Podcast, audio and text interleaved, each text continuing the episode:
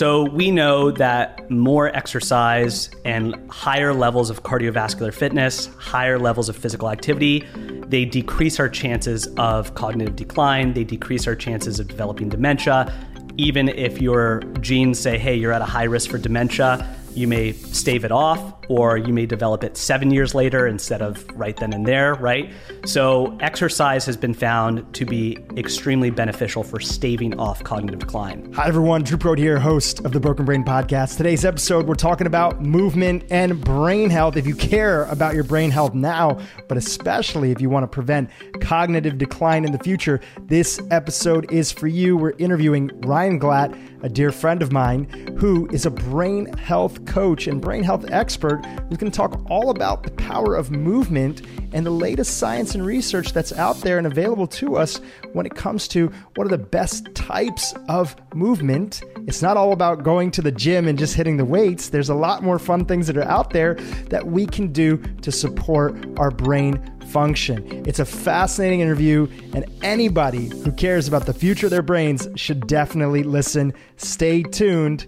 Here we go. Hi, everyone. Dhru Purohit here, host of the Broken Brain Podcast. Before we jump into today's episode, I want to talk to you about my favorite go to meal. It's a huge, healthy, hearty salad. And the key is I never get bored of it because I'm constantly mixing it up and I'm including a lot of colors, a lot of layers, and a lot of textures. I'll give you an example. Just the other day, I made one. I took arugula, butter lettuce, I took fresh basil, mint. Then I added things like nutritional yeast, red onion, avocado, watermelon radish, wild caught sardines, cucumbers, uh, a seed blend, uh, and roasted chickpeas. And then I mixed it all up. I poured on extra virgin organic olive oil and a little bit of primal kitchen dressing, which I love. And I served it up. Everybody loved it. It was a hit. Now, the key is I get all these condiments from Thrive Market delivered to my door so I don't have to think and I can mix up my salad every single day. I can order all the pantry ingredients I use in my daily salads like wild caught sardines, salmon, olive oil, hemp seeds uh, hemp oil, beans, and lentils, which I don't do a lot of, but I love to throw in every once in a while, clean dressings, nuts, and seeds. And again, I get them delivered to my door so I don't have to think of it and I can vary my salad every single day. Thrive Market has thousands of products, including gluten free, dairy free, organic, paleo, fair trade, vegan. Whatever you're following right now, they got that ingredient for your type of diet. And also, they have toothpaste and skincare products and non toxic cleaning products for incredible prices, which are great if you want to keep your home clean during these times. They also, bonus, carry grass fed beef and sustainable seafood options. It's so simple to plan ahead with Thrive Market and get all those items delivered to your door so you never feel bored of your favorite go to meal, which I hope you'll try my salad out. If you join Thrive Market today, you'll get a $20 shopping credit when you place your first order. Any order above $49 ships for free. And because sustainability is a huge thing that Thrive Market cares about and we care about, I know you care about too everything ships carbon neutral from their zero waste warehouses. That's freaking huge. Now, if you're interested, just go to thrivemarket.com slash broken brain to sign up and start filling your cart up today. You'll see the discount automatically applied when you go to thrivemarket.com slash broken brain. Welcome to the Broken Brain Podcast. I'm your host, Dhru Purohit, and each week my team and I bring on a new guest who we think can help you improve your brain health feel better, and most importantly, live more. This week's guest is Ryan Glatt. Ryan is a personal trainer and brain health coach with over a decade of experience in the health and fitness industries. He currently works alongside clinicians and researchers to study the effects of cognitively enhanced and comprehensive exercise plans at the Pacific Brain Health Center here in lovely Santa Monica, California. Ryan constantly seeks to learn about the health neuroscience research and practical strategies in both health coaching and personal training contexts, which is why we brought him here. Ryan has pursued education from the Amen Clinics, the Brain First Training Institute, the Neuroscience Academy, the Academy for Brain Health and Performance, and many other places. He is currently enrolled in a Master's of Applied Neuroscience program at King's College of London. He actively consults with companies who leverage exercise for brain health and educates health and fitness professionals with the first course to comprehensively address exercise and brain health called the Brain Health Trainer course. We'll talk more about that later on, in which he's educated over a thousand health and fitness professionals. Ryan, welcome to the Broken Brain Podcast. Thanks for having me, Dhru. And you were also in our documentary, and people really loved it. And That's we've, good. we've set the intention. We did a documentary. Uh, by the way, if anybody hasn't hasn't watched that documentary before, Broken Brain Two, uh, click on the show notes. We'll make it available for anybody who hasn't seen it, and you can sign up and uh, check it out and uh, see some of uh, Ryan's recommendations uh, that will be built on today's uh, conversation. So um, we set out the intention when we first did that interview that we wanted to do an interview for the podcast. So Right. I'm glad it happened. Here we this are. is the first interview that I'm doing in person in the world of uh, semi quarantine and social distancing. So uh, thank you for coming into the office. It's an honor. Thanks for having me. So I want to start off with something which is uh, I want to talk about Dance Dance Revolution. so tell us, for anybody who doesn't know what it is, tell us what it is and why you became passionate about it. Yeah, so Dance Dance Revolution is a video game. Uh, it's an exergame. Uh, Exergames are things that incorporate exercise and gaming, uh, and or active video games. Uh, it was followed by the success of like the Nintendo Wii, for instance, that became very popular. Dance Dance Revolution's interesting because it was popularized when I was a kid, uh, probably before that, I think in the late 80s and 90s. And it's essentially a game where your controller is a pad that you stand on. In the middle is your standing place. You have an arrow pointing forward, pointing backwards, one to the left and one to the right. There's arrows coming up from the bottom of the screen, and you have this answer key at the top with those different directionally facing arrows. And it's to music. And it was a Japanese video game developed by Konami.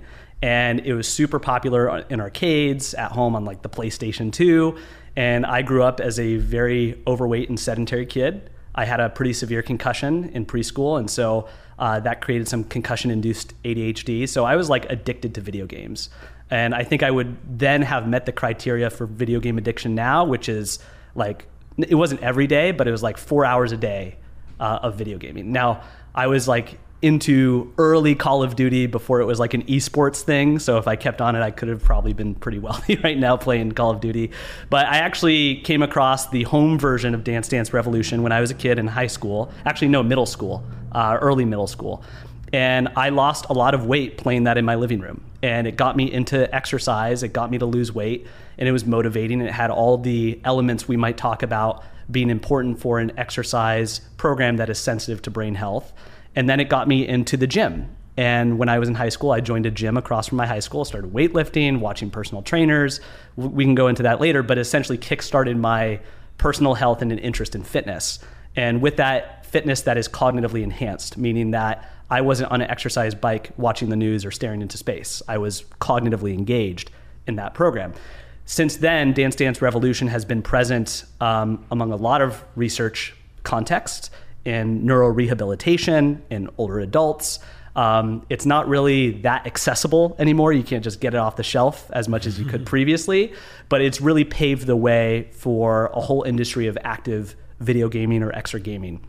And it has spun off also clinical or serious exergaming, games that are used for health in clinical contexts, such as some of the solutions we use at the Pacific Brain Health Center. Yeah, and uh, for the listeners who are like, wait, why are we starting off the conversation about a video game? Uh, this all makes sense. So, you know, in reading about your story and getting a chance to get to know you over the last year or so, as we've been introduced by our mutual friend, Dr. Shonak Patel, who's a regenerative medicine doctor here in Los Angeles, uh, who's been on the podcast before. We'll link to that. Um, I got a chance to see how, you know, your struggle as a child, especially with weight, fitness, and being sedentary you found something. You found something that created joy inside of you. Yeah. And that's actually really related to a big part of what you teach right now. You know, we'll start off with the basics and we'll talk about what a brain health coach is and some of the science of it. But you found something passionate that you that got you excited to move, something Yeah. that you enjoyed. And I think that's such an important thing. As simple as it sounds, that this video game was the thing that got you started. That was Yeah. ultimately the thing that started your journey down this pathway of understanding the power of really what exercise can do for the brain. Yes. So let's start there. Let's start off with the basics. You know, we've done so many episodes on the power of exercise, but as a refresher, Tell us why exercise is so important and what it does for the brain. Yeah, and there's been an explosion of research and media coverage about this. I'd like to say that the mainstream popularity around exercise in the brain was really kickstarted by the book Spark by Dr. John Ratey. Um, ever grateful for the work he's done in popularizing that. In 2018, the second most popular TED Talk uh, in that year was Dr. Wendy Suzuki talking about exercise in the brain and uh, a lot of mainstream coverage, uh, you know, in New York Times and Medium covering, you know, and boosting these posts on exercise in the brain. It's become very popular, and that's amazing because it's also jumping on the or kind of you know following the coattails of neuroplasticity research, showing that the brain can change. I think this audience has been very well uh, presented that information, right? We used to think uh, our brains were fixed. We were taught in high school that yes. we have a certain amount of brain cells. We'll never, it's all downhill from there. Yep. And it turns out that's not true. Exactly. Neuroplasticity. So the brain's ability to functionally and or structurally change over time in response to experiences. And so the, there's different levels in which exercise can affect the brain. Those three levels for this conversation are the micro level, the very small level that includes neurons and neurotransmitters and uh, blood flow. We'll get into that. The macro level, which looks at the brain as a whole organ and looks at the structure, the function, and the connectivity of it. And then the, the behavioral aspect. This would be uh, mental health outcomes, outcomes in cognition, and then outcomes in actually adhering to exercise, which is a behavior itself, which is a big challenge for many, including myself, right? So let's start with the micro level. The micro level, uh, in that area, the most popular mechanisms are well, we'll start with the first one increased blood flow. When you exercise, there's an increase of blood flow that crosses the blood brain barrier. Your brain has a lot of blood flow inputs, it has blood vessels, it has capillaries, it's very well vascularized. So when you exercise, there's more blood flow uh, delivered to the brain as uh, there's something called the SAID principle, specific adaptation on imposed demand. If that occurs enough, more blood vessels and capillaries start to develop, a process called angiogenesis, angio relating to the cardiovascular system, genesis relating to the creation of. And it's amazing because to generate more vasculature in the brain is an amazing ability. That's at the micro level. Then there's the release of proteins, hormones, etc., chemicals. We'll get into neurotransmitters, but BDNF or brain derived neurotrophic factor is a protein that is expressed with exercise. And most of the spotlight has been around aerobic exercise and its ability to do this. It's not just aerobic exercise that's good for the brain. I think people present that exercise, you know, creates more blood flow, it creates BDNF that facilitates neurogenesis or the creation of new neurons, and then we usually stop there but we can go much deeper into it. And in fact, research is showing there's much more to this. Not only are there different mechanisms and the different effects of different types of exercise and perhaps additional or differential benefits when adding cognitive load, we'll get into all that. But at the basic level, blood flow and the expression of growth factors like BDNF occur. There's other growth factors like VEGF or vascular endothelial growth factor that accommodates the angiogenesis process. And then both of those combined leading to or facilitating neurogenesis, once again, that creation of new neurons, new brain cells in the brain. So those are the some of the micro level changes and then there's neurotransmitter based changes, changes in dopamine, serotonin, acetylcholine. We could go on and on describing those and how certain elements of an exercise program might facilitate one more than the other. Perhaps there's certain research coming out to suggest that. Um, but essentially, it is a smoothie, a beneficial smoothie that's going on at the micro level. Uh, where if you went to Jamba Juice or any trendy smoothie place, right? I'm not saying Jamba Juice is the best one, but I would say that uh, you would get a smoothie with different ingredients. And that's exactly what happens at the micro level. There's a smoothie of a bunch of different things that make it beneficial at the micro level. Yeah. And, and it's really all to say that we, for since modern exercise movement has been around in all its different forms, the primary emphasis has been on weight loss. Yes. And the primary emphasis around how you look. And really, when you look at the emerging and the science that's been completed and the emerging science on exercise and brain health, it's really about how you feel on the inside and how you think and its degree of also its protective layer of helping us maybe minimize some of this cognitive decline. Let's talk about that for Yeah. a second. What do we know about in that category? So we know that more exercise and higher levels of cardiovascular fitness, higher levels of physical activity, they decrease our chances of cognitive decline, they decrease our chances of developing dementia. Even if your genes say, hey, you're at a high risk for dementia, you may stave it off or you may develop it seven years later instead of right then and there, right? So, exercise has been found to be extremely beneficial for staving off cognitive decline. like not just like extremely beneficial, but like way more beneficial than any drug that we know that's out there. Yes. It, it, it's at to that degree it has an effect. Yeah, so people love the title like pharmaceutical companies hate this intervention because they can't recreate it. It's exercise. It's it's, it's been called a poly pill because it does so much at so many different levels, not just neurobiologically, but metabolically to the endocrine system, to psychology. It's amazing what it can do, especially when you have the right exercise prescription. So when it comes to preventing cognitive decline, the earlier you start, the better. So, lifelong physical activity and lifelong exercise will help you uh, than if you just started five years before you might get dementia, but it's also never too late. And you've, you know, for many guests you've had, there's a lot of research suggesting the symptoms or the neurodegeneration that might precede cognitive decline happens in midlife, right? Or it can be found at midlife, or there's risk factors. We know that to be true. The interesting thing about exercise and preventing cognitive decline is that the World Health Organization, while they're not the Institute for Functional Medicine, it's the World Health Organization, and they are really strict about the research they pay attention to. Exercise is so good for preventing cognitive decline. It is at the top of their list in terms of evidence weight and recommendations, so evidence based recommendations for preventing cognitive decline.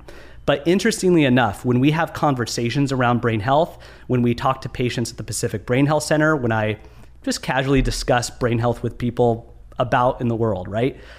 It is usually the last thing that is emphasized or considered in relation to brain health. Even from their practitioners, often it's not like okay, That's right. It's like hey, maybe this drug, or now a little bit of like some dietary stuff. Eat your fat, have your fish oil, etc. But we don't emphasize exercise enough, which is a big part of why we're having this podcast here is to Absolutely. show in terms of interventions, if you care and you pay attention to if you if you are listening to this podcast and you are wanting to hold off on eventual cognitive decline Yes. and minimize it, if you have any concerns about Alzheimer's, which is such a pervasive uh, disease that's there, or other forms of uh, dementia, like this is your friend in helping fight those things. It's your best friend. It's It's your your, best best friend. And I talk to so many people that have really, you know, gotten to the weeds about a nutrition program, which is awesome, but are just walking or not exercising. And it's really unfortunate. It bothers me actually. I, I feel like it's it's sort of a crime. It's like we have this massive epidemic of cognitive decline and mental health issues. Exercise is at the top of the list, but then why is the mainstream not adhering to that? And I, I there's a lot of reasons, but I think a majority of the brain health messages, if I could add up percentage of them, percentages of them, maybe 80 to 90% of them are nutritional and like may, probably less than 10% are exercise oriented. So let's talk about that for a second because actually I think that this is at the crux of it is Mm-hmm. that exercise is not is is not always perceived in people's eyes as fun. Right. Right? Yeah. And this is a key part of your message and what you guys teach over at the Pacific uh, Brain Center Mm-hmm.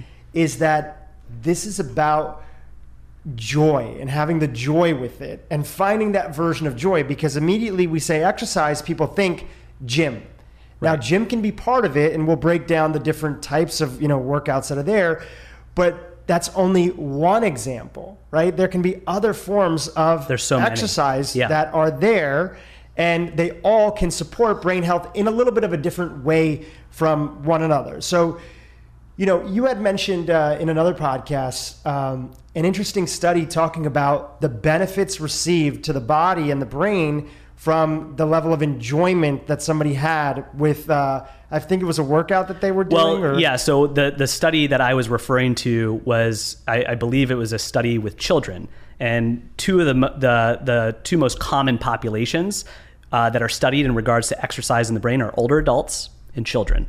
Um, I actually started with an interest in pediatrics, working with kids on, on the spectrum, um, and also working with kids with ADHD. But now my primary interest in practice is working with older adults. But that's where the two biggest populations are, are studied. Um, and one study was comparing, it was actually referenced by Dr. Adele Diamond, who is probably one of the foremost researchers in executive functions, which we can define executive functions, but it's a group or a family of very important cognitive functions that uh, seem to be related to the prefrontal cortex as well as other brain networks, include things like planning, organizing, complex attention, divided attention, working or short term memory, these types of, of skills. And so there's a debate that's really heated in the research of these researchers that are perpetuating that aerobic exercise is the best form of exercise for brain health and executive functions. And Dr. Adele Diamond coming back and arguing and saying, well, some of that data is a bit skewed or not interpreted properly, or the effects, the effect sizes aren't as significant as reported. And it's not just about blood flow and BDNF or hippocampal volumes, which we'll also talk about. The, this hippocampus, that area of your brain responsible for learning and memory. It's also about the factors that aren't so measurable. Cognitive demand. Is this a constantly challenging and evolving uh, practice of, of motor and cognitive skills? Enjoyment, right? And we'll, go into some of those other variables. But enjoyment, uh, in that context, she referenced studies that had taken children and put them in a Taekwondo class. And one group wanted to learn it, enjoyed it. The other group did not want to learn it, did not want to be there, did not enjoy it. The group that did not enjoy it got worse executive functions on the outcome. The group that did enjoy it got better executive functions on the outcome. So I think enjoyment mediates a lot of cognitive outcomes, uh, and we need to consider that. It's interesting because so much of the exercise, brain and exercise research is perpetuated by animal studies, in which one of the most common forms is forced wheel running. Which some of the, the criticisms could be, well, the cortisol in that animal being forced to wheel run, eh. but th- of course there's still benefits, right? But I think it's interesting, especially when you know we have this culture of of parents forcing kids into sports they may not want to do, us going to the gym when we may not want to do it. Enjoyment's a huge aspect of that. It's very important. I, th- I, still think there's a paucity of research on that, but I think everyone would agree it's probably better to enjoy the intervention than to, to be stressed by it. Yeah, especially long term. Exactly. And, and, really, the takeaway is everybody's felt like doing something long term because they think it's going to help them lose weight or get fit, but then they're not having fun in the process, right. which means they're more likely to not keep it up. And potentially, they may not be getting all the benefits from it right. um, as as well. Or, so, or focusing on the outcome of weight loss, which is a number, how they look, how they feel in regards to their weight, their body image, and not focusing on just how they feel mentally, psychologically, cognitively after a workout. And people may get down on themselves or not feel their sharpest, and that exercise in any form, a, a myriad of forms actually, is accessible to them at any time for the most part usually at, at, no cost or low cost, right? And so if we focus on how we feel, that is a good behavioral strategy to therefore uh, increase the chances that we will a- uh, adhere to an exercise program. And there's been uh, a research paper um, suggesting that acute bouts or short bouts of exercise increase certain types of executive functions, and that will therefore increase the chances that we adhere to healthy behaviors uh, including exercise, but also including dietary choices. So it's a vicarious cycle. It, of course, can be a vicious cycle, but ideally it's a vicarious one. So I think most people are here that they should be exercising lifelong. They compare themselves to that, and if they're not doing it, they are a failure. And therefore, if there is it, there, you know, how, how can they make up for a lifelong, a life without exercise? Or how can they say, oh, I'm only walking. How can I get to that point that experts or sages on the stage are recommending I should be at, right? This person's exercising all the time, they're ripped, I'll never be like that. They compare themselves, right? But if we look at the just the short-term benefits, and this is true for many health behaviors, you, you had BJ Fogg with Tiny Habits on the podcast recently. I think this is this is part of his philosophy is focus on the small steps. And if the small steps also have a nice neurotransmitter cocktail uh, of success and pleasure to it, it's likely it will maintain right? Yeah, it's so true. And when we look around the world and we look at especially like blue zones yeah. and places, you know, blue zones are often societies that uh, have like live in regions that are very hilly. Yeah. And the exercise and the movement, they're not going to the gym. It's just regularly worked into their routine. Now they may be doing some version of like uh, um, some version of like levels of fitness or Right. You know like bowling or like uh, like leisure time activities. Leisure time Yeah, activities. You, definitely don't think of blue zones doing CrossFit. You don't think of and that, and that doesn't mean CrossFit would be bad for the brain, right? I think there's a, a lot to be said about the translation from blue zones to what we do. I think people get fixated like, well, I have to, re- you know, replicate exactly what those people in blue zones are doing. But physical activity and exercise are a part of it. And and in fact, the nun studies that have been referenced a lot in the, these theories of cognitive reserve, um, you don't think of nuns doing CrossFit either although that's a really interesting uh, entertaining visualization is, is nuns doing crossfit. But i've spoken to some individuals that have uh, grown up around nuns or in catholic schools and they said actually they you know put on their sneakers and they exercise intentionally. It's not just walking. Um, what forms of exercise nuns do I, i'm not entirely sure. I'd like to learn more about that. But we will talk about many different forms of exercise. But most certainly if you are exercising you are not losing you are not losing unless you absolutely hate it or it's causing this this onset of tons of stress hormones uh, because of overtraining or you you absolutely hate it. But i think even then there's arguments that exercise is good right? You can't really lose. So to zoom out, you know, so far we've been talking about, you know, the importance of exercise for preventing cognitive decline, but also in the short term, our mood on a day to day basis, our Yeah. mental health, so many factors that are there, right? The Yeah. studies around exercise and depression, so many aspects that are there. Uh, its ability to help us learn better, learn Yeah. quicker, right? There's so much that's there. Then we went into a little bit about the fact that like traditionally we've always looked at exercise as like a weight loss thing. Mm-hmm. We don't associate a lot of positive reinforcement feelings towards it. It's considered something as like dreading, I don't want to do it.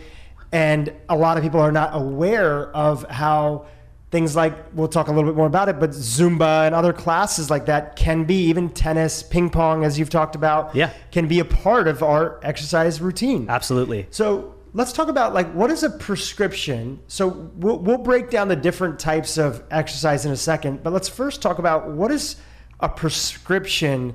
If we're going to use exercise, and if our doctors were going to give us a real prescription for exercise Yeah. to support our brain health, what would that look like? So the American College of Sports Medicine and like the national guidelines for exercise, and this includes brain health as well as a bunch of other outcomes uh, that are more physically oriented, uh, is 150 minutes a week of moderate to vigorous activity, and usually they'll throw in moderate to vigorous aerobic activity, getting your heart rate up uh, per week.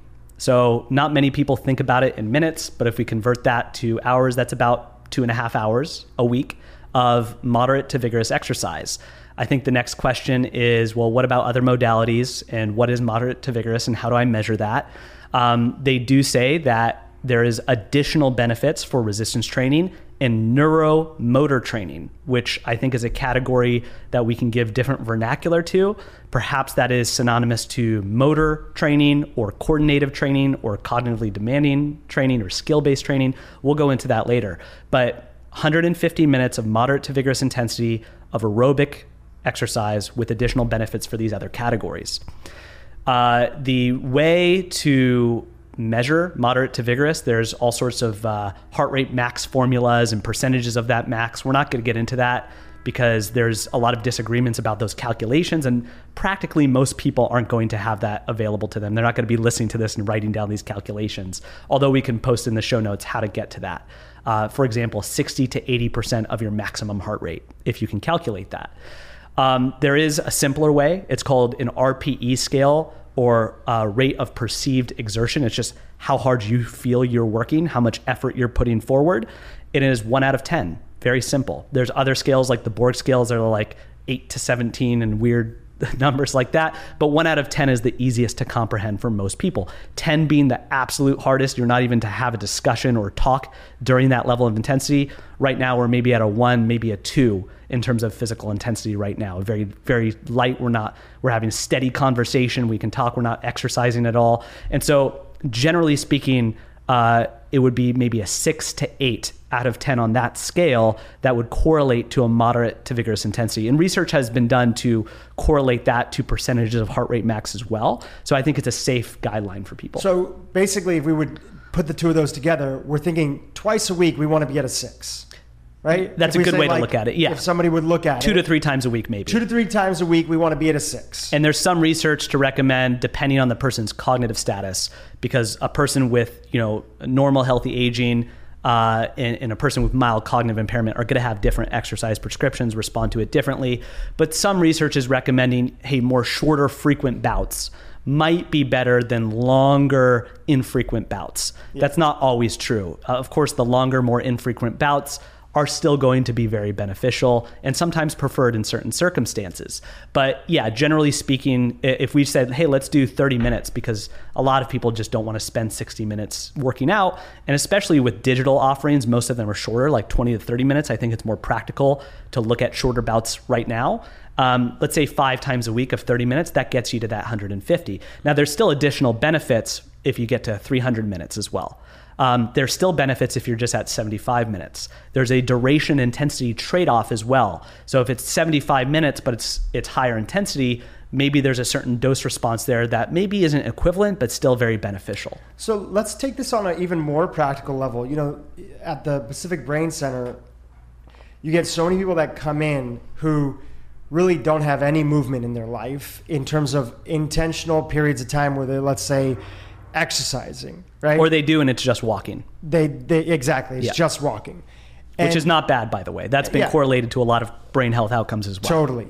And there's this thing of like, okay, I get it. I believe the science. I believe you guys. I know how much, you know, movement, intentional movement, working out, exercise can support my brain health and my body. You know, Yeah. because that was the premise of our Broken Brain docu series is that what you do to your body, you do to your brain, right? And, and Mm-hmm. They're connected last time I checked. they're connected.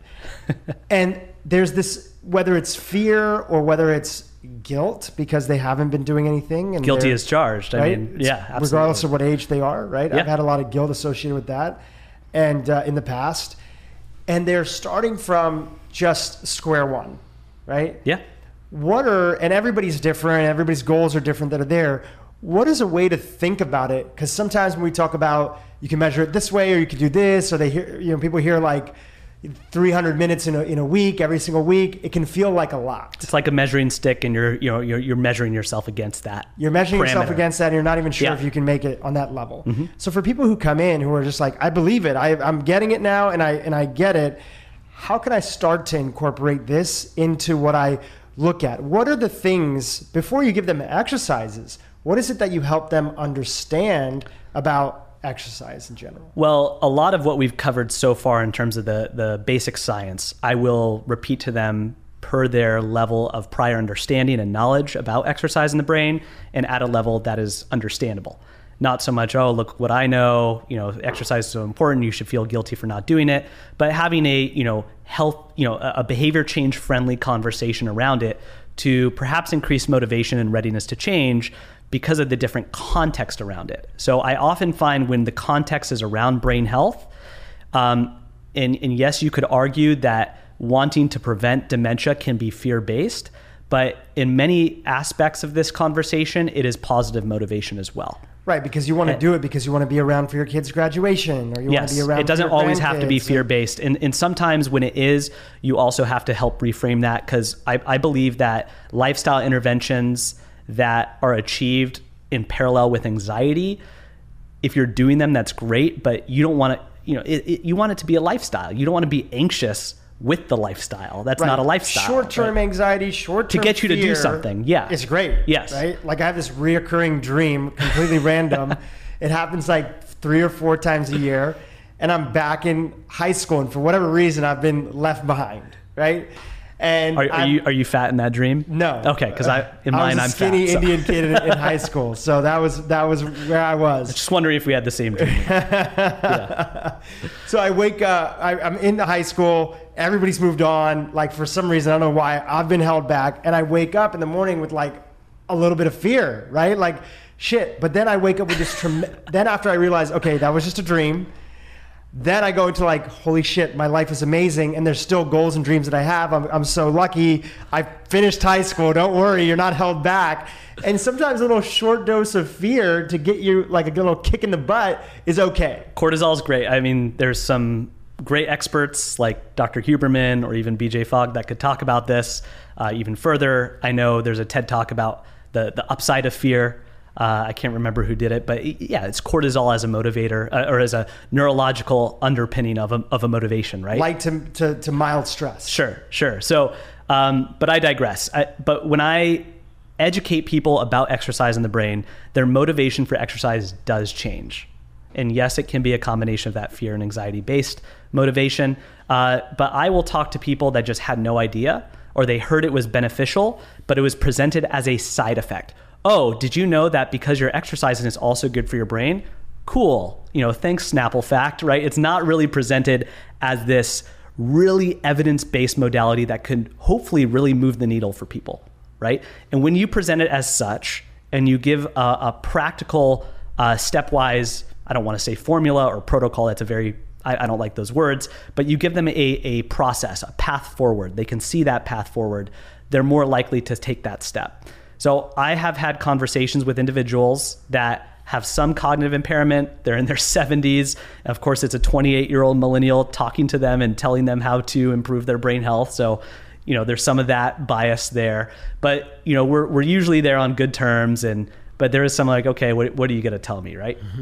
and I educate them about the benefits of exercise in the brain. We might have a single conversation. In some individuals, this is not true for anybody. I might check up check up with them or check in with them maybe six months later, and they've been going to the YMCA like five days a week. And they're like motivated and they enjoy it, right? So I've had those complete flips. I've also had individuals that maybe all they could do is add five minutes more to their walking routine or walk a little bit more briskly uh, or I've had conversations where they were doing aerobic exercise, but they thought that was the only thing that was good for their brain. And then I talk to them about more cognitively demanding or skill based modalities. And I bring up dance. And oftentimes I'm talking to couples. And some of the most uh, meaningful events in my career have been we can dance again and they have this like sparkle in their eye like they used to be, used to dance and now they can dance again for brain health and they love that so there's a lot of ways those conversations have gone and can go um, and i've had people that just don't want to change they're not ready to change i just give some information and maybe set it up for another conversation in the near future and say look what you're doing is great. Keep doing what you're doing and let's see how you're doing in three months. And we come back to that and maybe they're ready for more intensity or more duration or different modalities. So that conversation can go a lot of different ways. And i, I think behavior change is a mechanism. There's no one right way. I think like oh we'll add five minutes and add five minutes and add one to that rpe scale and just you know keep going like that. Um, but i don't know if that's always the right answer but i think there is an answer for everybody. You know we're recording this in the in the midst of uh, you know social distancing. Um, there's been a mental health crisis that's been looming in this country well before the coronavirus pandemic, but it's been brought to the forefront because there's so many more people that are struggling with their mental health because yes. Plans changing, unemployment mm-hmm. rates as high as they are, uncertainty and anxiety with the news or, right. or information that's out there. Um, what do you tell them? What do you tell individuals who relate to that about what role exercise can play in the midst of a, a pandemic. Yeah, it, it's all the same people I've been coaching, just everyone's experiencing a lot of more stress and isolation, and like you said, perhaps, perhaps mental health issues or, or symptoms. Um, I, I think the emphasis it's a lot more flexible. It's not as rigid as a prescription, perhaps. It's really a combination of whatever you can do, right? Or maybe let's emphasize some of the softer elements like enjoyment um, I think what it has done is really shed a light on the convenience factor, where there's this concept of self efficacy, being able to do it on your own, right? And build up the internal skills necessary to perhaps remain consistent with a behavior like exercise, or at least have the, the tools and knowledge to do so. I think now that people are more, you know, they're, they're stuck at home, and they're not able to go to the gym and maybe work with a, a group fitness class or a personal trainer in person. Of course, those are still available remotely. But I think the onset of digital resources is helpful for perhaps promoting self efficacy. And I have found that people are more active on their own now than they were previously. Mm. Um, I also think it's great because while the gym is very important, I want all my friends and colleagues in the fitness industry to thrive and survive. This ability to work out on your own at home is really important. I think it's a really important skill. It's kind of like having to go to the dentist to brush your teeth every time versus being able to brush your teeth at home. It's this critical uh, neurobiological hygiene that people are developing better skill sets for now. Right, because it does. It's we want to again peel back away the idea that it's like a gym is like, you know, in the early days of, of um, you know even church. It was Yeah. like prayer happens in the church. It's not real Yeah. if it's happening outside, right? The Sure. The clergy is the pathway and the vehicle to get to God. There's So- a lot of shared elements there with with fitness, I think. Right. And Yeah. so it's great. It's good to have gyms. It's good to have these other things, but we want people to be in, able to incorporate it because if we can find and have a lot of tools in our toolbox, then we can tap into that tool at, at different time periods and we can have the variety of those different tools that yes. are there. And also things that used to be very expensive, um, like personal training or certain modalities of exercise, it, it may have been difficult to access those, are now becoming more accessible and scalable. And that might include more niche fitness modalities that maybe incorporate more skills. Um, we can talk later about things like virtual reality and, and VR fitness uh, that I fully embrace as, as still that that gamer that I am um, that I'm more reliant on during these times. So I'm rather uh, positive and, and optimistic about what's going on with the fitness industry for the consumer. I have a lot of empathy uh, for the industry, the fitness industry, sure. but everyone's being forced to have their digital strategy uh, right now, right? And and you know, mostly we've been talking about people who had to have pivot, but I think the thing is that if you weren't working out or Yeah. had an exercise routine, and this pandemic has been stressful on you, Mm-hmm. has created anxiety, has created a little bit of worry. There's it's now is even the best time in the world to be able to step into this, to pay attention to this Yeah. conversation, and to look at what does it look like to find a personalized routine that's there for you, that makes you excited, creates joy, and has you want to do it, not thinking of exercise as a secondary benefit to the brain, but as a primary intervention to have you feel better, sleep better, think more clearly, Yeah. be less anxious, Yeah. feel more connected to individuals potentially, depending on how and, the and I also I think the opportunity, and I use this phrase carefully, self-prescribe exercise um, based on how you feel. So one of the concerns I have heard is, well, because I'm not in the gym, I'm not working out as hard, as intense. Uh, looking towards all these studios popping up that really have a focus on high intensity, which is and can be beneficial. But I think there's quite an obsession around HIIT training and high intensity interval training right now.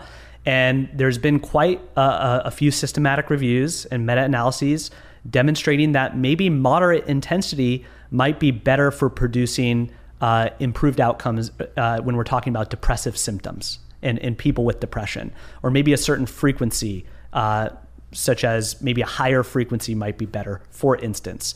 Um, if we have anxiety, maybe it's time to opt for a more mind body approach, like a restorative yoga, instead of doing that high intensity interval, interval training class. Now, I'm not poo pooing those classes, but our society is rather obsessed with them right now. And I do feel that people tend to think that if they're not adhering to this high intensity interval training, they have failed. or that it's not a real workout. I know for Correct. a long time because I didn't grow up working out. I played a little bit sports here and there, but I never really had a routine. Then when I became an entrepreneur and I dropped out of college, I was just on the computer all the day with bad posture, not working out, just building companies. Sure. And it was great for my bank account, but it wasn't good for my body. Yeah. And then when I started a workout routine, there was the feeling of if I wasn't like drenched in sweat, then it wasn't a real workout. Right. And then the switch happened as I started to get deeper into the space of functional medicine and looking at a lot of the experts that you've talked about and mm-hmm. getting the chance to meet people like yourself. There was the idea that the primary role of these interventions is really around like the whole body feeling. It's not that if I don't sweat profusely, it doesn't count and it's not real and it's not a workout. I can still enjoy those things. So I would say since the pandemic, I haven't been working out intensely, right? I do the Right. seven minute workout from like the New York New York Times That, and that that's high intensity because it's very yeah, it's a sh- very short period of time, but it's a very short workout. I really like it. I heard about it first from Dr. Mark Hyman, and then I've been playing a lot of tennis. And that's awesome. pretty much it. Yeah. I, I did a I did a push up challenge with my buddies.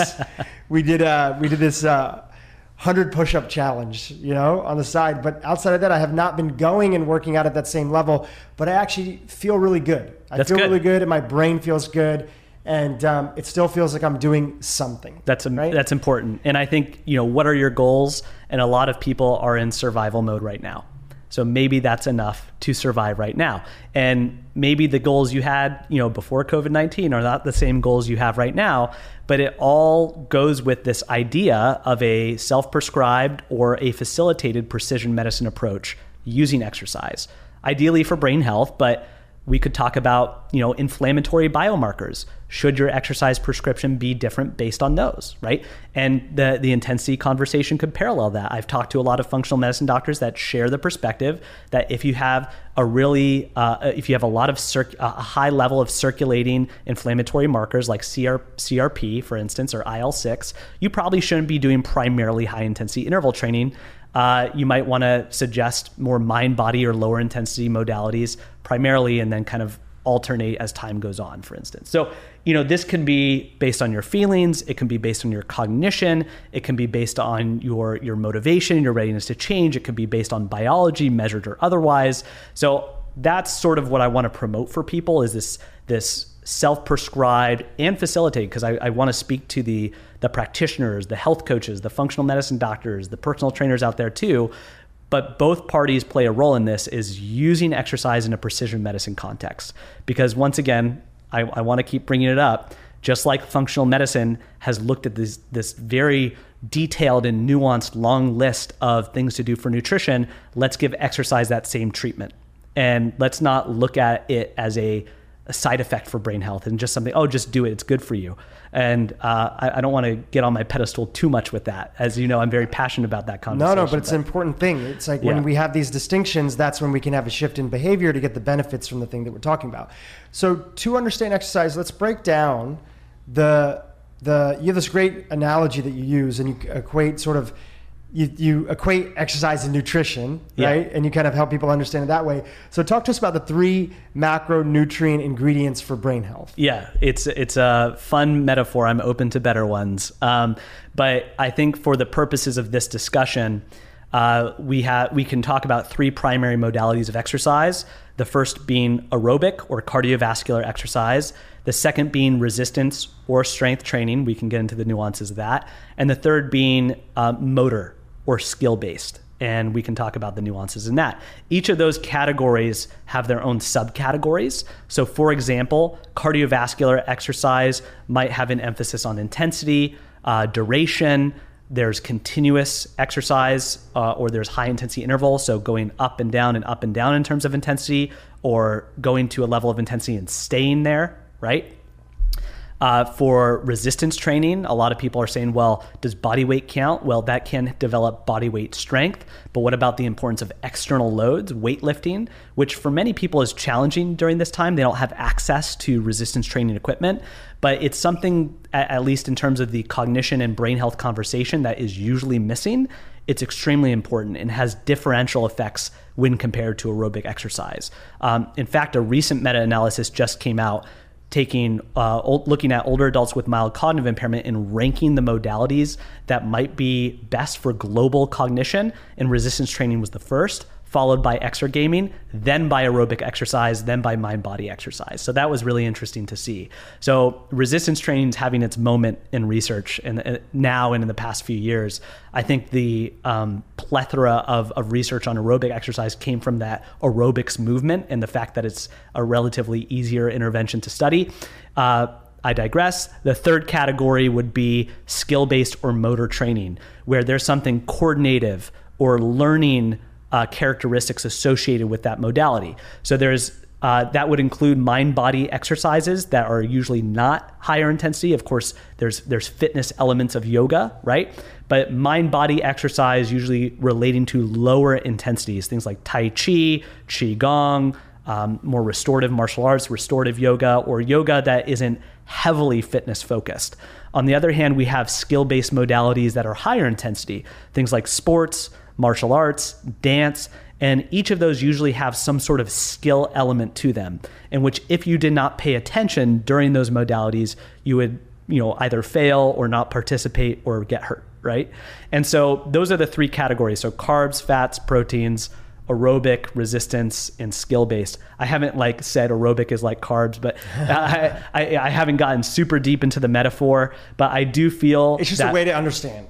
Exactly. It, and, and of course, this is not sensitive to like the conversations around ketogenic diets that completely totally, dismiss totally. carbohydrates. Uh, you know, so I don't want it to fall victim to those those biases or, or viewpoints. Right, and the point of them basically is is that it's an easy way to think of you know that we all need these three nutrients. These, these right. nutrients. We right. All... But I will say that people do bias themselves in those three categories. Usually they're aerobic people, but not resistance people, or they're resistance people and they're in the no sweat club. They don't do aerobics. Or there's people that love their Zumba class but won't lift weights, right? And that's what I find is people automate their decisions around exercise, which is good for adherence, consistency, motivation, enjoyment, but maybe not conducive for healthy variability.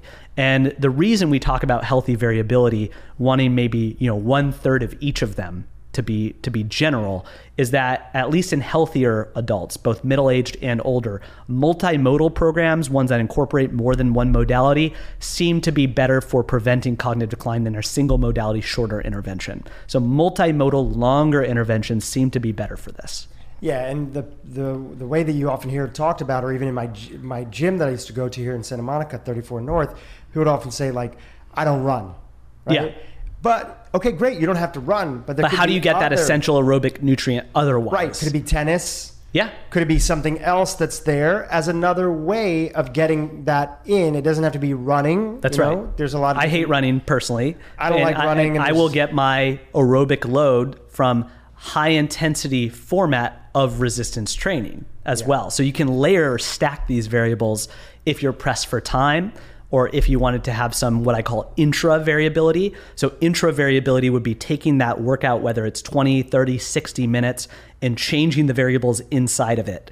Uh, extra uh, modality variability would be saying I do aerobic one day and resistance the next day. Both are good. There's there's ways of tackling this variability conversation uh, in different ways. So if I did 30 minutes of resistance training and on the same day, right after, did 30 minutes of skill based training or racquetball or tennis, that would be a multi component exercise program. So you can do that, and most people do that. That's actually some of the, the, the fundamental aspects of, of circuit training where they incorporate different modalities where you're doing some sort of skill-based speed agility type exercise then you go to lifting a weight then you go to burpees and you know it's sort of like that. I think there's more research needed to compare that versus well just doing 30 to 60 minutes of aerobic on one dedicated day versus incorporating modalities inside the workout. But you know there's a lot of ways to win once again. Yeah and laying on back on the idea of uh, creating joy there's a lot of ways to win and there's a lot of ways to incorporate it into your life where it doesn't feel like this extra thing. Right. For example, you had this story of uh, talking to one of the practitioners, I think it was at the clinic, about dance. Yeah. And, uh, and whether or not, you know, uh, it sounds like that from the way that I heard the story was that they're a very like, you know, clinical type of person. And you had suggested, would you ever consider consider dance? And this individual oh, the, uh, said, it was a patient that I had. Oh, it was a patient. That was actually also a clinician. Okay, a patient yeah. that was also a clinician, but not at the center. Right. Yeah. So could you tell that story here? So yeah, so that uh, individual was experiencing cognitive issues uh, and had come to me because they were very interested in anything they could do to prevent further decline. And if you think of anyone in a position where they're heavily reliant on their intellect, uh, any evidence of cognitive decline can be immensely stressful for them. So this person had a diagnosis of, of, of mild cognitive impairment, and they came to me because they wanted to address the exercise piece. So we worked on uh, structuring their lifestyle to have a multimodal exercise program. So incorporating greater intensity of aerobic exercise via running. Uh, then there was an, an, ankle injury, so we backtracked to do more cycling uh, with resistance training. They got a personal trainer to help them with that aspect. And they worked with me one on one to incorporate this more cognitive uh, motor intervention, so cognitively enhanced exercise at our center. Um, simultaneously, I was trying to promote healthy sleep hygiene. Uh, as well as adherence to a CPAP, as they were diagnosed with, with very mild sleep apnea. And after three months, according to a quick cognitive screener, not a super in depth co- cognitive reevaluation, uh, but also combined with their subjective feeling about how they felt cognitively.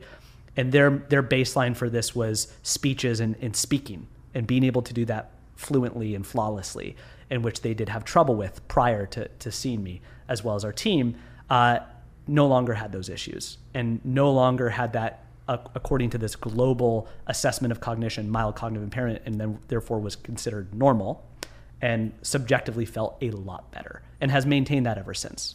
And one of the things that you were incorporating in their plan was basically you were like, well, would you consider dance? Right. Right. Uh, right. Exactly. So thank you for reminding me. So part of uh, they they happened to have a brain scan, and in that brain scan uh, there was a uh, it, it, showed atrophy of the cerebellum, and the cerebellum's in the back part of the brain. Um, it's been referred to as the second brain before the gut stole that title. Uh, and it has 50% of a certain type of the brain's neurons. It's a very neuronally dense area. Um, people have suggested that besides uh, besides coordination and, and, motor movement and motor skill learning, it also is responsible for aspects of cognition and emotion. Um, it's a very interesting part of the brain. And so this this brain scan had showed atrophy. And so I had some ideas and, and principles and, some research. There needs to be more suggesting that coordinative modalities, which the cerebellum seems to be active during coordinative tasks, and, and activities that incorporate skill learning may address that area. And uh, actually, Dr. Daniel Amen, uh, I learned this from him first when I was like just starting out in this area and reading his books and he had recommended that i'm like oh that's really interesting that kind of got me thinking more uh, in this in this area and, and so i had recommended a modality such as dance and he had never considered it. And i said well why wouldn't you consider it? He said well i'm not good at it and i would make a fool of myself. I said well let me tell you this. If i said that this might be healthy for your cerebellum i know that your wife wants to do it. Uh, I know that you don't want to embarrass yourself. What if you did it in your living room via a video twice a week and you were doing it for your cerebellum and not for your not to prevent embarrassment? He said, "Okay, I'll do it." And he started to do that. I don't know how much that contributed to to his improvement, but I think it was a helpful, you know, conversation ar- around uh, a case example of how we might use precision recommendations for exercise for brain health. Yeah, and and part of that precision recommendation is is also there's so many ways of incorporating in movement that a lot of people have never thought about before. Right. And that that could be part of this trifecta that you're trying to create in your own life to improve your mood, feel better, and get the benefits of exercise. It doesn't always have to be, I know I keep on coming back to it, but it's such a key thing. I would say, even for my parents who have, who have moved down to San Diego now and are trying to look for other ways to incorporate movement, yeah. a big part of it has been hey, let's incorporate like fun things that are there. Yeah. That can still make you feel like you're moving. You don't have to only think of it as going down to the local YMCA. Exactly. And I think right now, a lot of people are having, you know, wine sessions or socialization sessions over Zoom. Why not have a like have it outside the context of a fitness class, but like I don't know, dance with your family or friends or something of that regard, right? Totally. I think there's opportunities for that through Zoom. Sure. Right or even just outside. Yeah. So, on your own accord, what, what have you. Yeah. So an interesting area, this was part of a little bit of what you were talking about in the Broken Brain 2 docuseries, is you laid out the idea of the potential benefits that we could see when we're combining cognitive and physical training. Yes. So, what does that mean, and what would be those benefits? Yeah, it, it's a very uh, interesting aspect of exercise prescription and I think it's especially relevant uh, following the explosion and criticism of the brain training industry, where if we look at brain games uh, or apps, there's been a, they, they've really been under fire. There's a couple companies doing it really well uh, in terms of demonstrating far transfer, like carryover to real life. Um, you know, Brain HQ does a pretty good job of doing that. NeuroTracker does a pretty good job of doing that. But then we have this parallel conversation of exercise being good for the brain. So um, there, there's a few reasons why we might want to consider combining exercise with cognitive challenges. It is similar to that skill based conversation.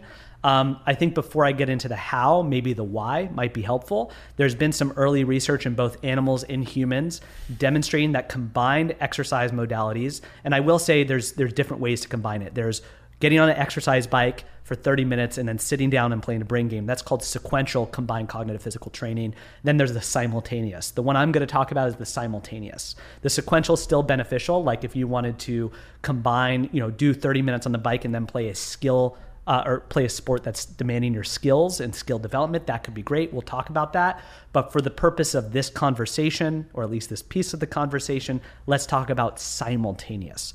So, simultaneous would be executing a cognitive and a physical task simultaneously at the same time. This is representative uh, or represented in skill based modalities. When you are dancing, you are thinking and moving at the same time, right? So people are interested in creating these experiments in a more artificial manner because dance and sports they're more natural, right? they have been around for all of human existence, most likely in one form or another. Um, and yes, research has shown beneficial brain health and cognitive outcomes with those modalities for the most part. But when we take artificially created cognitive tasks, uh, like a, a cognitive task on a screen or a enriched environment like an obstacle course for rats or in humans where we uh, display that cognitive task on a screen or give them uh, a counting task in their head to perform while they're walking, for instance, there seems to be either equivalent or superior cognitive outcomes with those modalities when compared to exercise and brain training alone. So, once again, a, a sequential, uh, well, sorry, a simultaneous execution of these tasks seems to have sometimes a superior cognitive outcome when compared with exercise alone or brain training on an app alone. You're moving your brain and you're moving your body at the same time. Correct. Right? You're pushing your body and you're pushing your brain. Yeah. Right?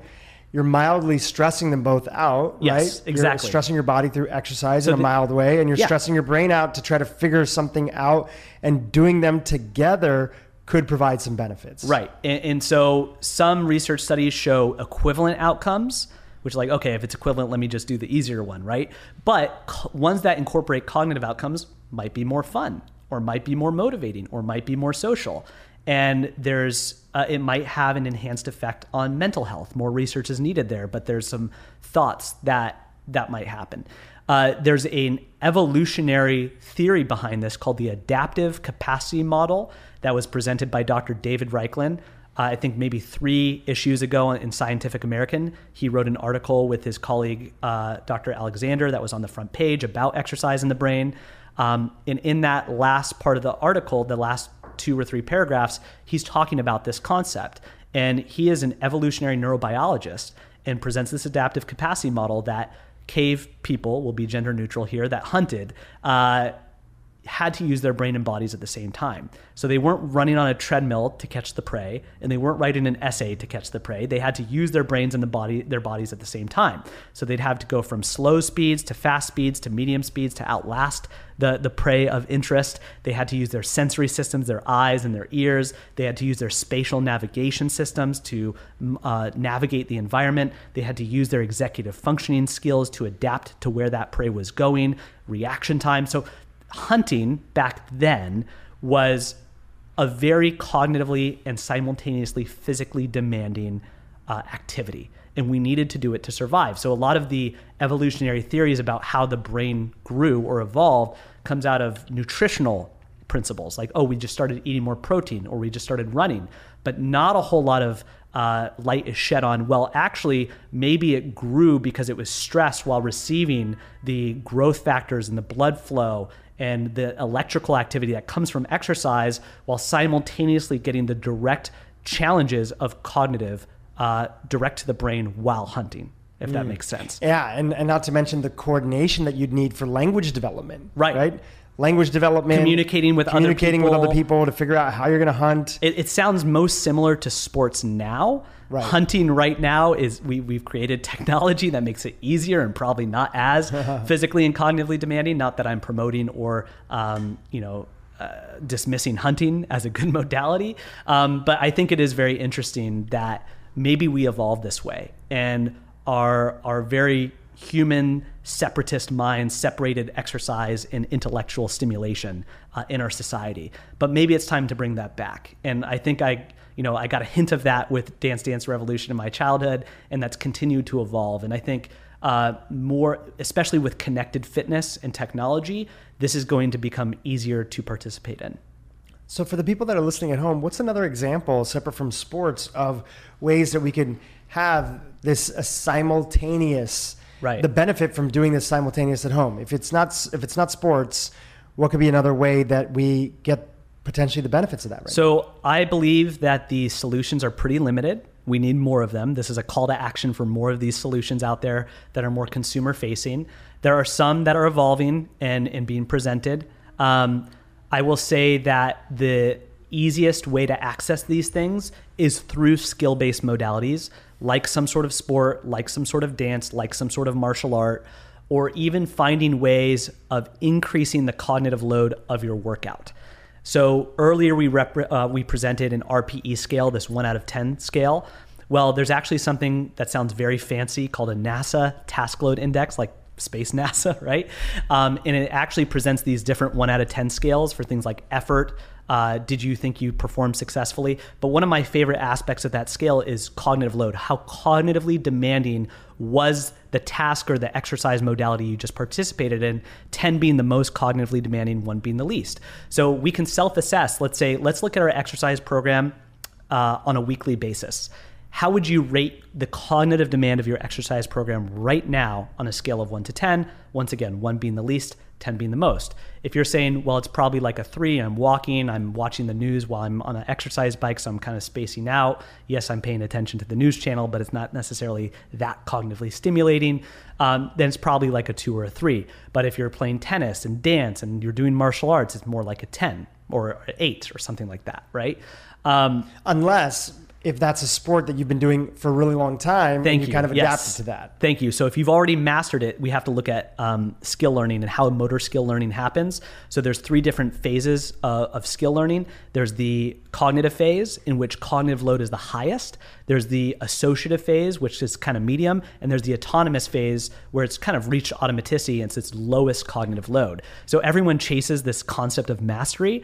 I would say beginners win and you know don't be and it's interesting because most people don't want to participate in these skill-based modalities because they think they won't be good at it it's sort of equivalent to the comparison of your weight and your body image people are comparing their skill sets i'm not good at dance therefore i'm not going to do, do it. it i look like a fool so i'm not going to do it but that phase that struggle like Dr. Huberman was talking about, that struggle phase of learning is what's most effortful and likely what's going to facilitate functional and hopefully structural neuroplastic change. So I thank you for bringing that up because I hope this uh, facilitates or motivates the pursuance of novel tasks. Because when we look at cognitive uh, cognitive health and we look at theories um, that that like the Nun studies perpetuated, right? Uh, what is it like to have good cognitive reserve? We often talk about social engagement, enjoyment, novel experiences, and learning. But what if exercise captured all of those elements? Mm. Right? What if that was the case? I think you would get more bang for your buck. Yeah, and especially, you know, pre-COVID, flying a lot, being on the airplane and sitting sitting next to people who are like doing Sudoku, right? I right. always be sitting next to somebody who's doing Sudoku and it's like power through it, you know, going through it like very quickly has mastered the ability to like look through it.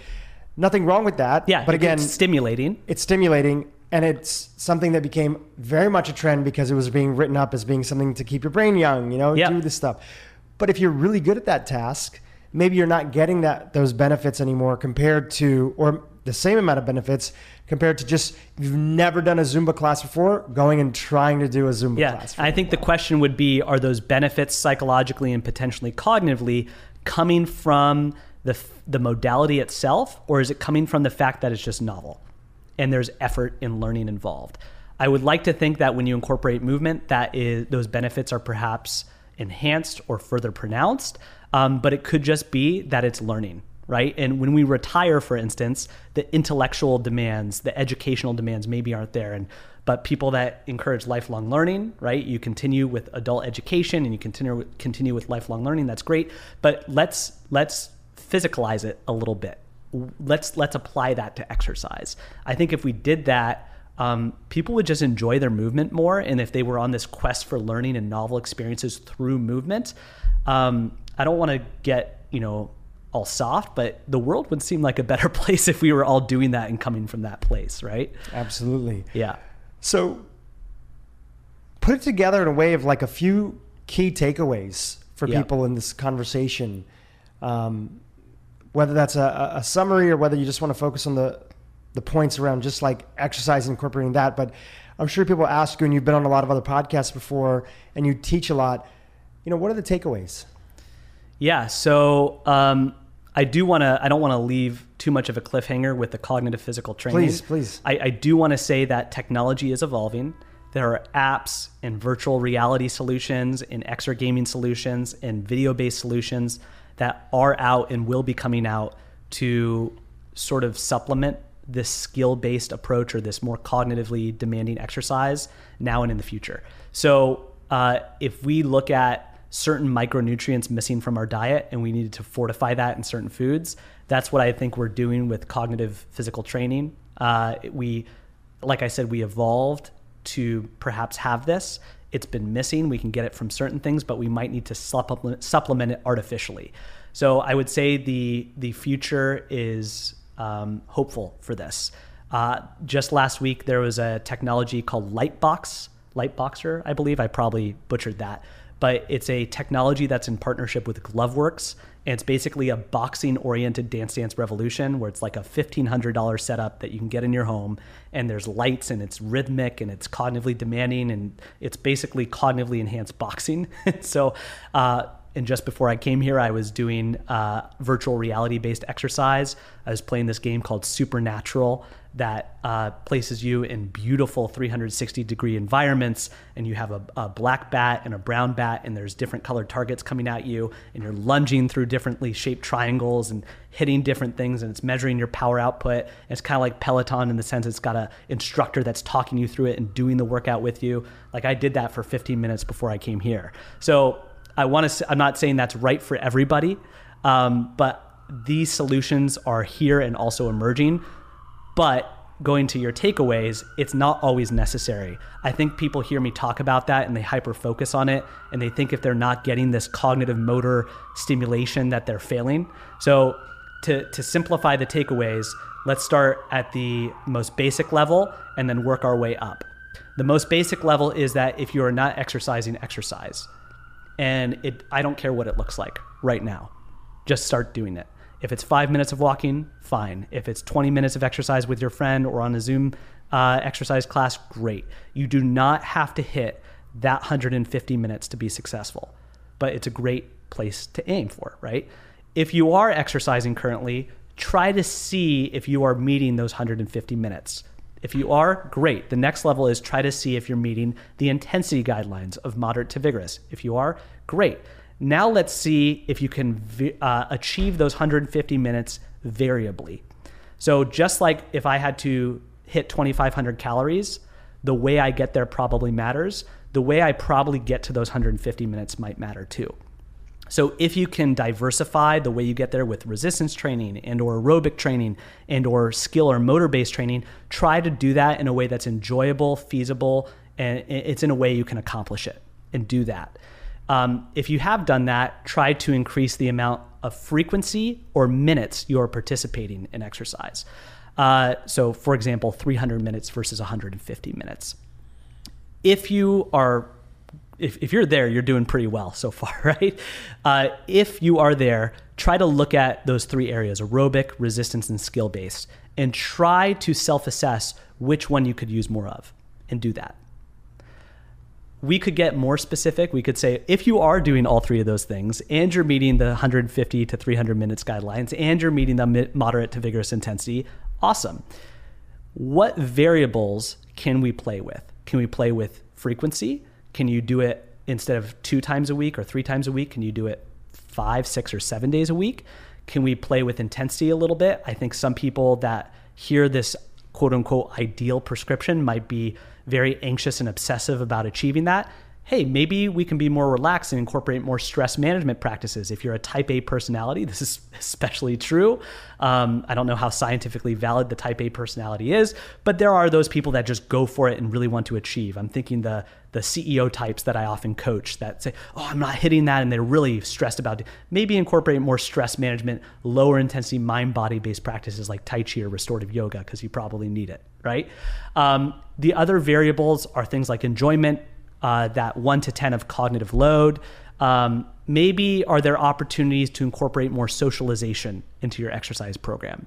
Maybe are there ways to engage a fitness professional like a personal trainer, an exercise physiologist, or a physical therapist to guide you, maybe push you? That's not always their purpose just to push, but maybe give you variability. There, there are opportunities in which you could take resistance training. You could say you're competent in strength training, but maybe if they teach you a mo- new movement, that is skill learning, right? And oftentimes, movement professionals can be helpful for that. So I, I hope it wasn't uh, too complicated, but I want to give sort of a stepwise uh, prescription or recommendation based on your readiness or where you might be at now. No, I think it's super helpful, and it, and people can identify where they're at and make that connection that's there.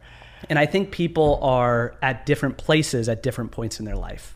Right now, I just need to exercise more. I, I, it really doesn't matter what kind. I just need to get more minutes, and I probably need to get out of breath more. I, have been more distracted. I've been more stressed.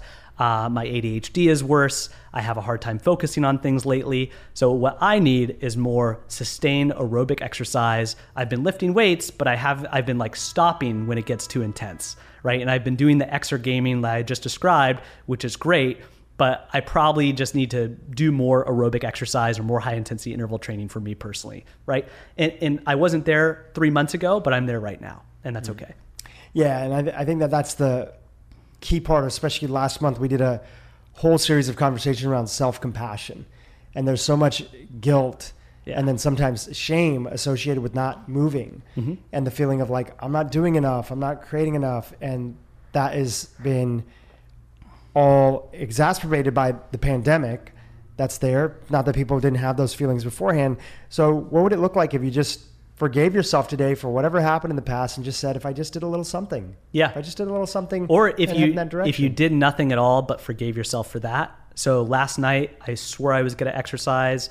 I got caught up in talking to people and conversating, and I just didn't get to it. And then dinner was ready, and usually I exercise before dinner, and then I felt rushed. I said, you know what? I'm not going to wait for dinner to get cold. I'm just going to skip exercise and have dinner with my fiance, right? And I, I was upset about that initially, and then um, I, I, said, you know what, it's fine. I'll do it tomorrow. I'll have more time tomorrow. And I did spend time socializing, and that's good for brain health too right? I, and I don't so, do enough of that personally. I'm kind of a hermit and I'm studying and I'm researching and I'm writing and I'm playing video games by myself inside. And I needed to socialize more at that time. So I agree with you. It's it's part of the softer elements of behavior change and sort of the more qualitative elements that are so important. Things like self compassion being especially valuable in those contexts. Huge.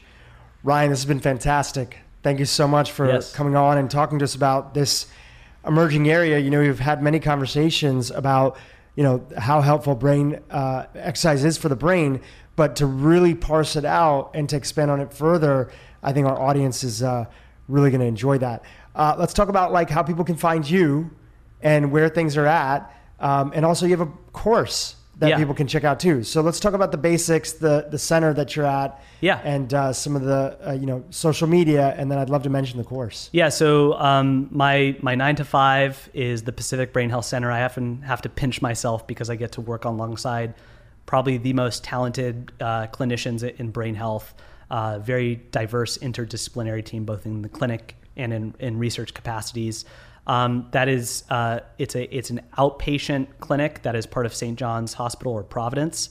Um, it's a it's a Medicare clinic, and if you want to learn, uh, they also accept other forms of insurance, uh, primarily geriatric communities, right? So it's not you know bulletproof labs. It's not a biohacking space. It's not a cash pay brain health center.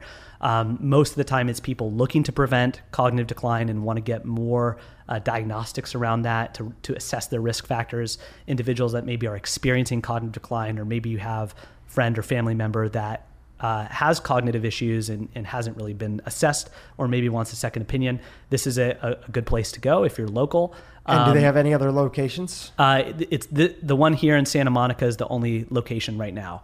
Um, of course, they, like many other uh, medical practices, are engaging in telehealth, um, but y- you should be in California um, and uh, you should sort of fit the profile that I described.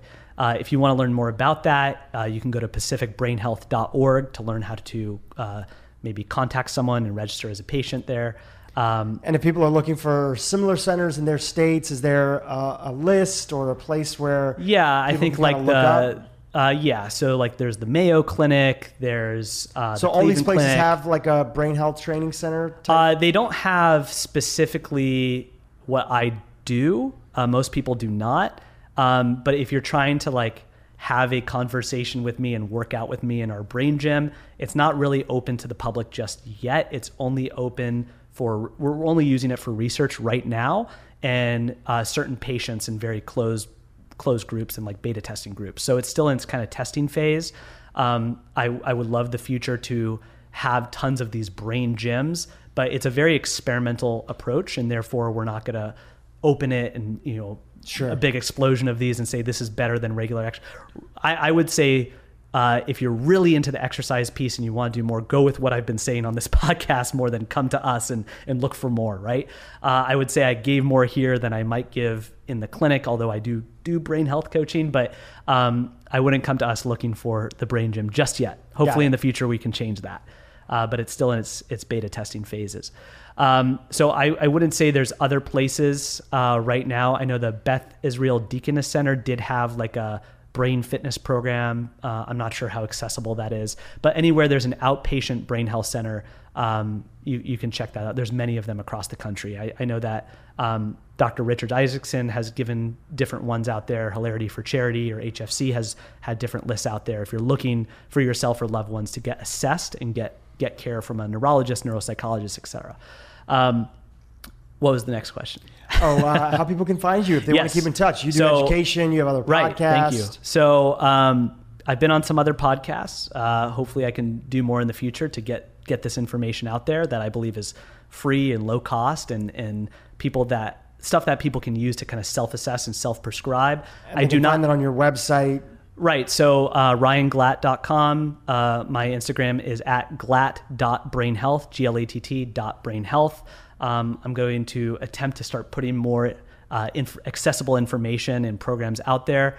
Right now, uh, my focus is on training the trainers and training the health and fitness industry. So, training personal trainers, physical therapists, functional medicine practitioners on how to take this exercise prescription approach to brain health um, because I think that is important. Uh, I, I'm not so focused on you know directly working with the masses as I'm focused on training the personal trainer that has 30 other people, right?